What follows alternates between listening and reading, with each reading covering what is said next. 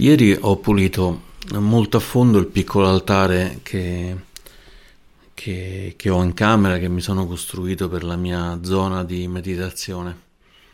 E devo dire che ieri sono stato particolarmente contento di come, di come l'ho sia ben pulito sia ben sistemato. Allora oggi mi è venuto in mente di parlare proprio di, di questo aspetto, di questo aspetto della pratica che che è quello dell'ambiente l'ambiente dove possiamo meditare.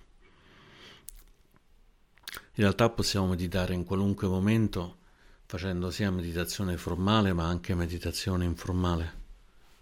Possiamo camminare per strada, ci possiamo sedere su degli scalini e semplicemente stare un attimo fermi e fare anche una piccola meditazione formale di, di 5 minuti. Non c'è bisogno di un ambiente particolare.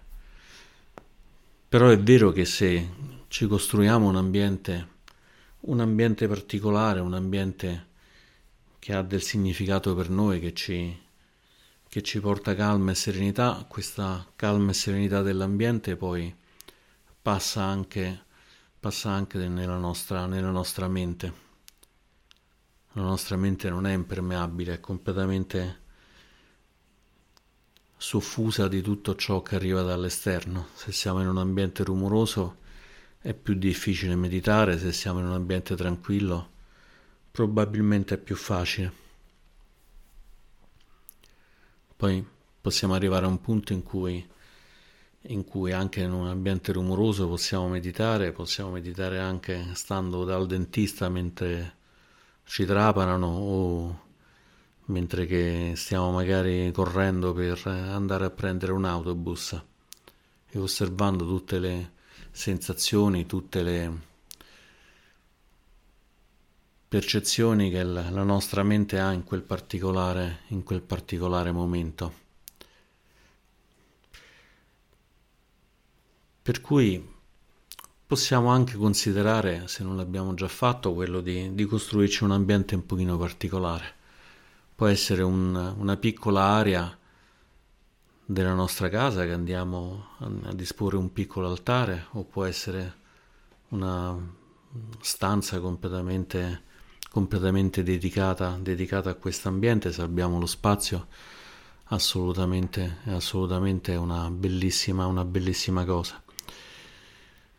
Tipicamente come si organizza questo spazio de, del tempio è chiaro che possiamo fare come vogliamo però in qualche modo mh, praticare all'interno di una tradizione ha anche il vantaggio di rafforzarci sapendo che quello che stiamo facendo lo stanno facendo altri praticanti insieme a noi in questo momento, non soltanto vicino a noi, ma anche in tutto il mondo. Tipicamente, se vogliamo fare un piccolo altare buddista, quello che possiamo fare è mettere una statua del Buddha una statua del Buddha che viene messa in una zona pulita, in una zona ben sistemata, tipicamente ci si mette sopra una stoffa per, per dividere la parte di, di, dove si poggia con la parte della statua e mettendo la statua del Buddha in un, po- un punto un pochino più, più sollevato rispetto al resto.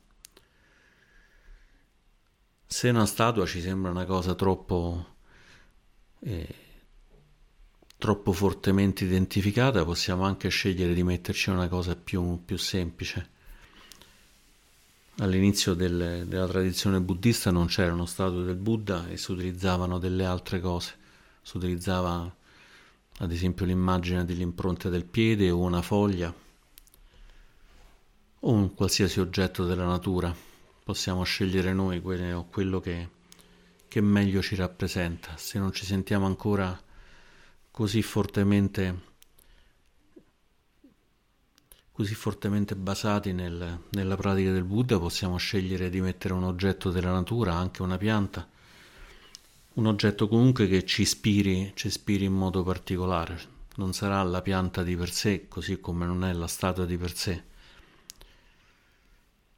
L'oggetto con cui noi vogliamo puntare, ma quello che vogliamo puntare è alla calma, alla serenità, ad esempio, che traspare da una statua del Buddha, da una qualsiasi statua del Buddha,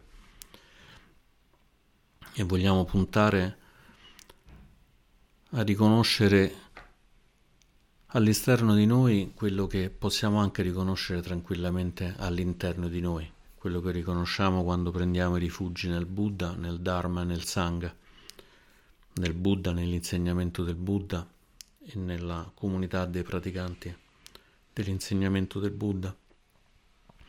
Così tipicamente si mette una statua proprio per rappresentare, per rappresentare il Buddha, un pochino più alzata di tutto il resto, non è, non è una cosa buona metterla più, più, bassa delle altre cose o allo stesso livello.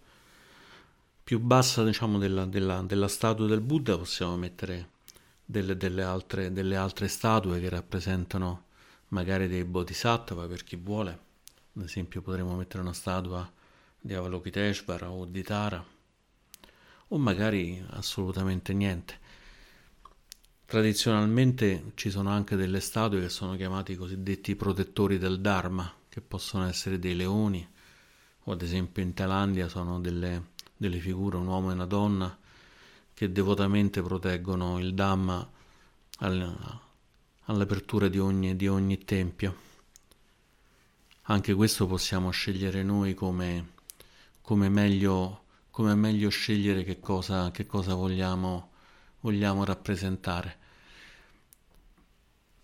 Qualunque cosa abbiamo messo comunque che rappresenti la nostra pratica, la nostra devozione, possiamo poi portarci delle decorazioni. Le decorazioni sono le cose che noi offriamo, offriamo al, nostro, al nostro altare, al nostro piccolo altare, al nostro grande altare, questo dipenderà da noi, dallo spazio che abbiamo a disposizione. Tipicamente quello che si offre sono tre elementi che vanno a rispecchiare proprio i tre elementi tipici del nobile ottuplice sentiero, che sono quelli di Sila, Samadhi e Pagna. Sila che è la parte della moralità, Samadhi che è la parte della calma concentrata, della, dell'unificazione del corpo e della mente e del cuore e Pagna che è la saggezza.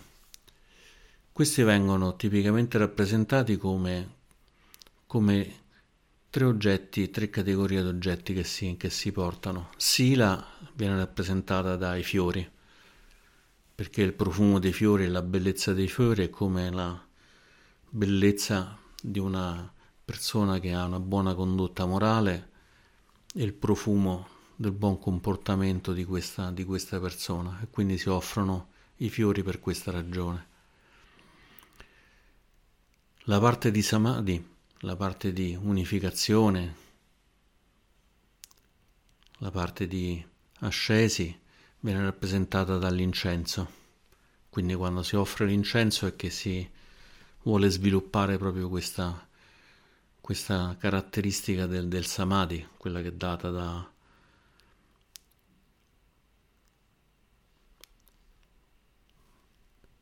dai due aspetti principali dell'ottuplice sentiero, che sono il sammasati, ovvero la retta, la retta consapevolezza, il samma samadhi, che è proprio questa retta capacità di unificazione.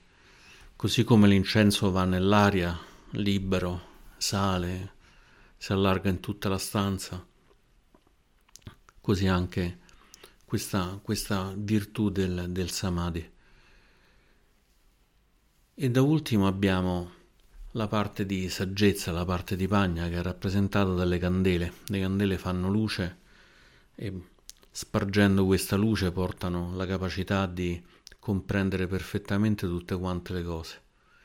Quindi noi offrendo sul Tempio una candela, più candele, offrendo l'incenso e offrendo dei fiori stiamo portando le tre, le tre proprietà della moralità, dell'unificazione di cuore, mente e corpo, il samadhi e stiamo portando anche la saggezza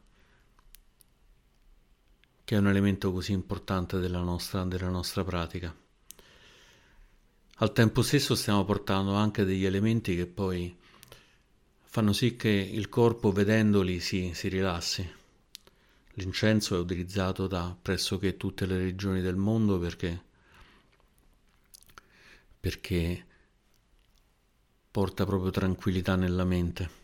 Quindi già semplicemente respirando incenso stiamo, stiamo mettendo la mente predisposta per poterci, per poterci riposare, per poterci dare finalmente la possibilità di penetrare all'interno di noi stessi, conoscere noi stessi e conoscere il mondo di conseguenza. Vedere dei fiori è sempre una cosa particolarmente piacevole, una cosa particolarmente bella e quindi è un elemento assolutamente che ci, che ci consente di rilassarci un attimo. I fiori possono essere la bellezza del fiore che mettiamo su un tavolo della cucina e può essere la stessa cosa però con questa valenza in più di volerci aiutare nella, nella pratica.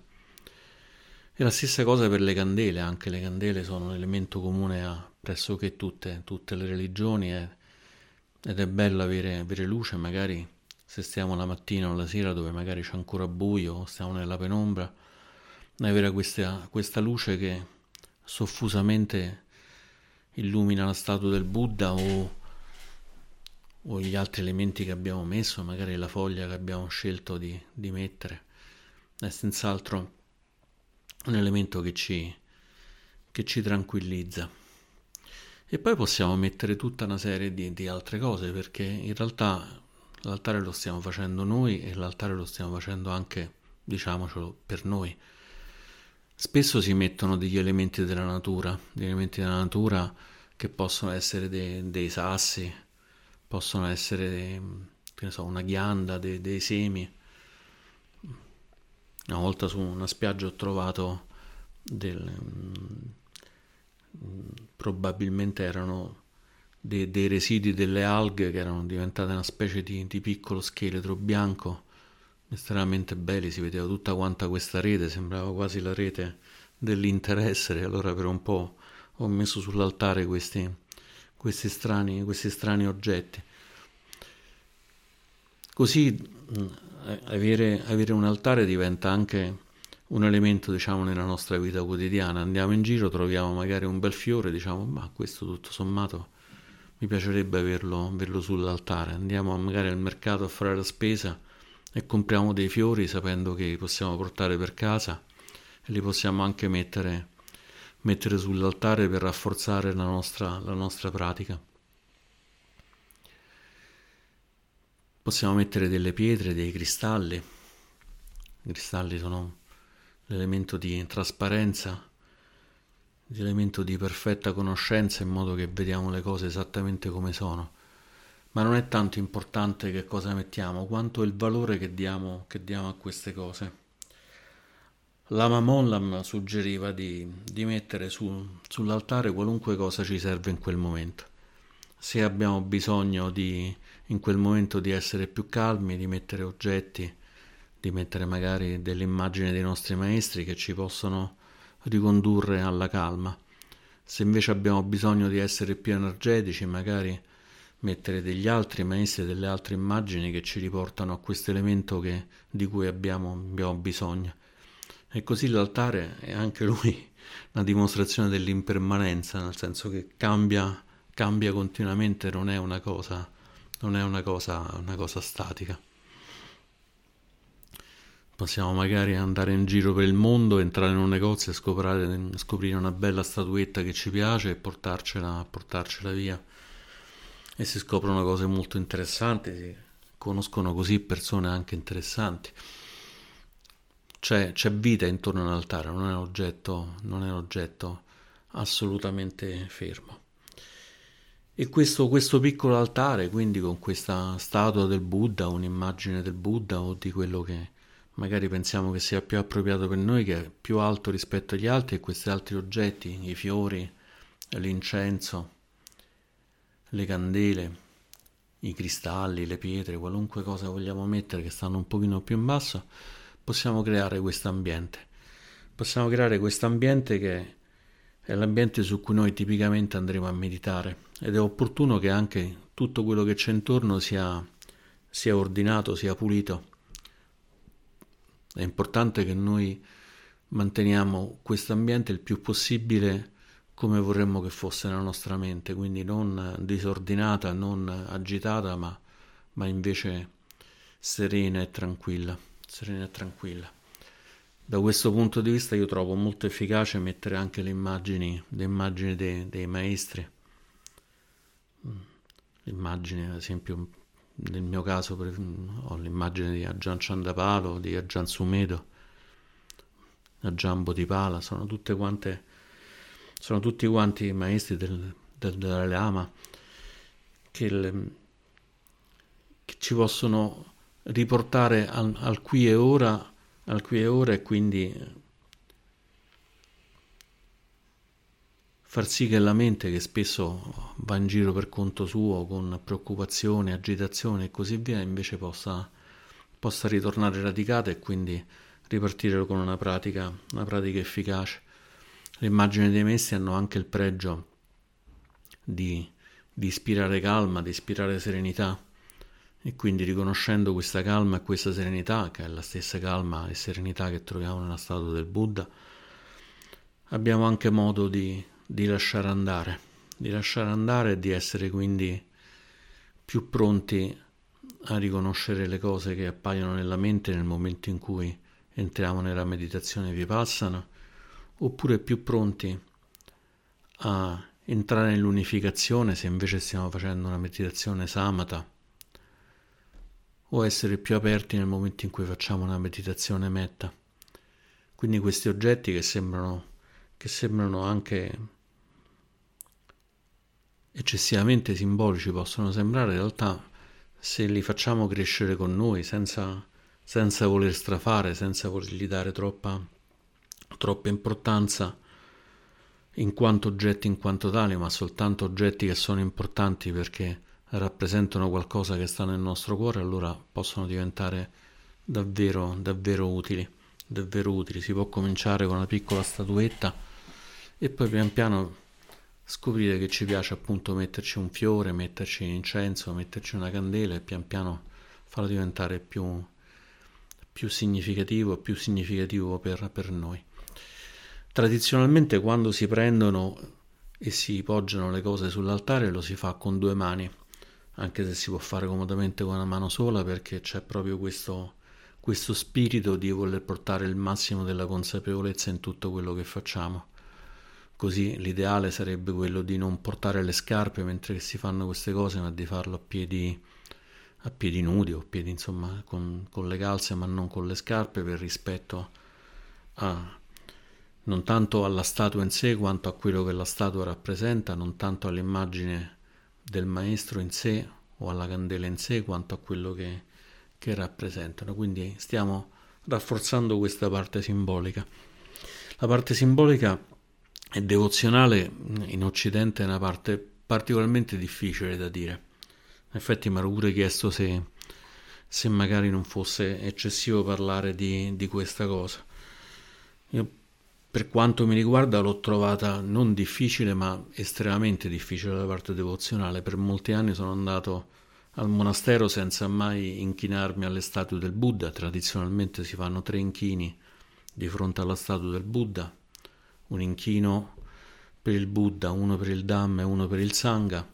E sebbene tutte le persone intorno a me lo facessero, io stavo lì rigido come un fuso senza farlo perché la mia mente razionale mi diceva che non che non era una cosa buona per me questa parte della, della devozione.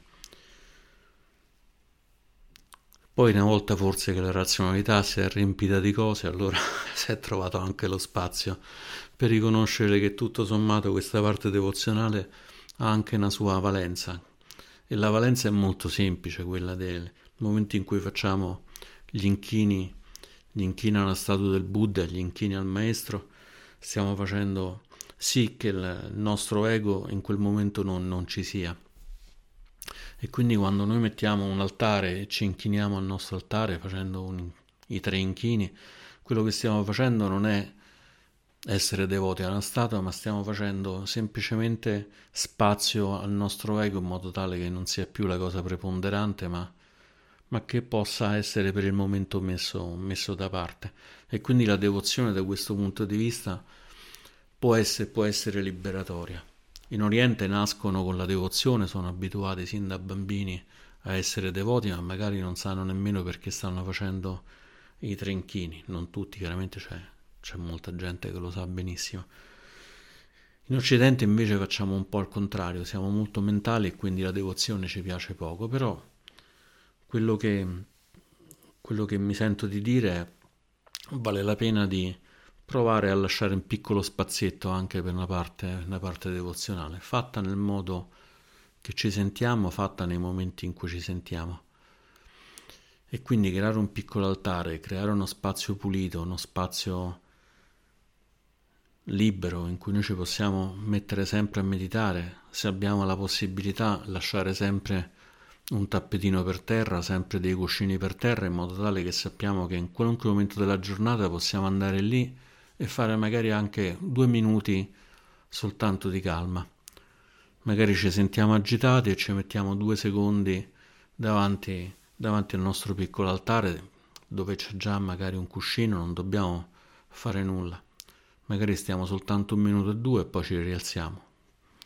Facciamo un piccolo inchino, facciamo un segno di angiali, questo con le mani, e poi ci alziamo e torniamo a fare le nostre cose una pratica che è molto considerata quando uno sta molto agitato è quello di pulire l'altare.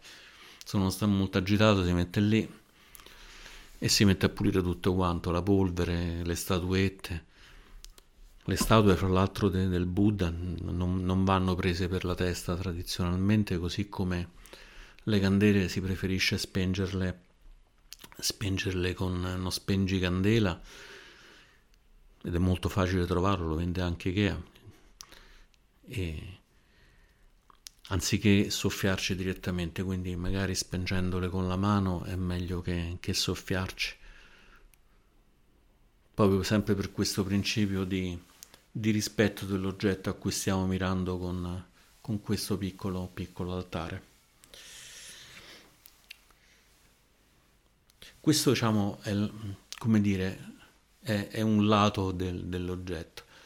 Questo lato del, dell'oggetto, che è quello della devozione, diventa ancora più, più importante se poi lo mettiamo in comparazione con un'altra parte, che è quella del, del, del fatto che il, il, primo livello di illuminazione, quello del sotapatti, è quello di entrare nella, nella, corrente che dà luogo alla possibilità quindi di, di, di produrre il, il sotapanno, che è colui che è entrato nella corrente, uno dei tre elementi importanti, di quei tre elementi importanti delle, di questa trasformazione è proprio il fatto che non si crede più che i riti possano, possano, portarci, possano portarci all'illuminazione. È proprio l'abbandono completo del, del senso di sé, il riconoscimento del, della niccia, del cambiamento, del cambiamento completo che sono gli altri elementi, gli altri elementi essenziali del, di, di questa trasformazione. E questo è particolarmente, particolarmente interessante perché uno potrebbe dire: Ma come? C'è quest'idea, c'è quest'idea del, del sodapanno che addirittura non, non, si attacca più ai riti rituali e poi, e poi invece andiamo a parlare di, di, fare un altare, di fare i trinchini e così via. In realtà la liberazione massima dall'attaccamento ai riti è, è, il fatto che i riti non sono più esterni a noi, ma possono diventare, possono diventare interni, quindi non lo facciamo più perché ce l'ha detto qualcuno, ma lo facciamo perché ci va di farlo. Cosa vuol dire fare trenchini al Buddha? Vuol dire entrare in contatto con la capacità di essere illuminati, con la, gli insegnamenti che che ci portano a essere illuminati e riconoscere il fatto che non siamo soli in questa pratica, c'è già qualcuno che, che questa, questa, illuminazione, questa pace già l'ha ottenuta. Che cosa vuol dire mettere, mettere dei fiori? Vuol dire riconoscere che una buona pratica morale è una bella, è una bella virtù.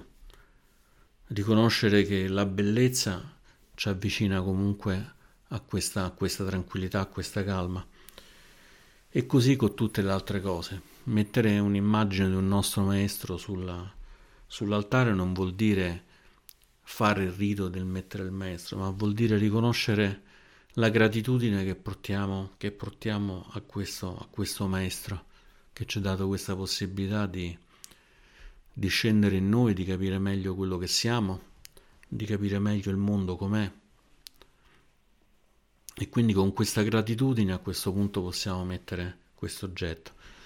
E quindi il suggerimento è facciamo l'altare riconoscendo però che l'altare deve essere una cosa veramente nostra, non una cosa che facciamo perché è un rito, non serve nessun rito, non serve assolutamente niente per meditare, lo possiamo fare pure stando comodamente seduti sulla sedia della cucina, senza, magari mentre che, stiamo, mentre che stiamo cuocendo i fagioli ogni tanto dobbiamo anche girarle. Però crearci questo piccolo ambiente, crearci questo piccolo spazio che ci consente di entrare in contatto con tutti questi questi elementi, questi semi così positivi, riconoscendo che sono semi positivi e così vanno considerati, ma non come riti statici che devono essere fatti, non c'è niente che deve essere fatto, ma dandoci anche però lo spazio per poterlo fare, lasciandoci anche questa morbidezza, la morbidezza del cuore che ci consente di dire va bene, ci voglio provare, anche se è una cosa che mi dà fastidio, per qualche giorno provo a farlo. Ed è questo il suggerimento che mi sento di darvi e con questo concludo le mie riflessioni di oggi. Grazie.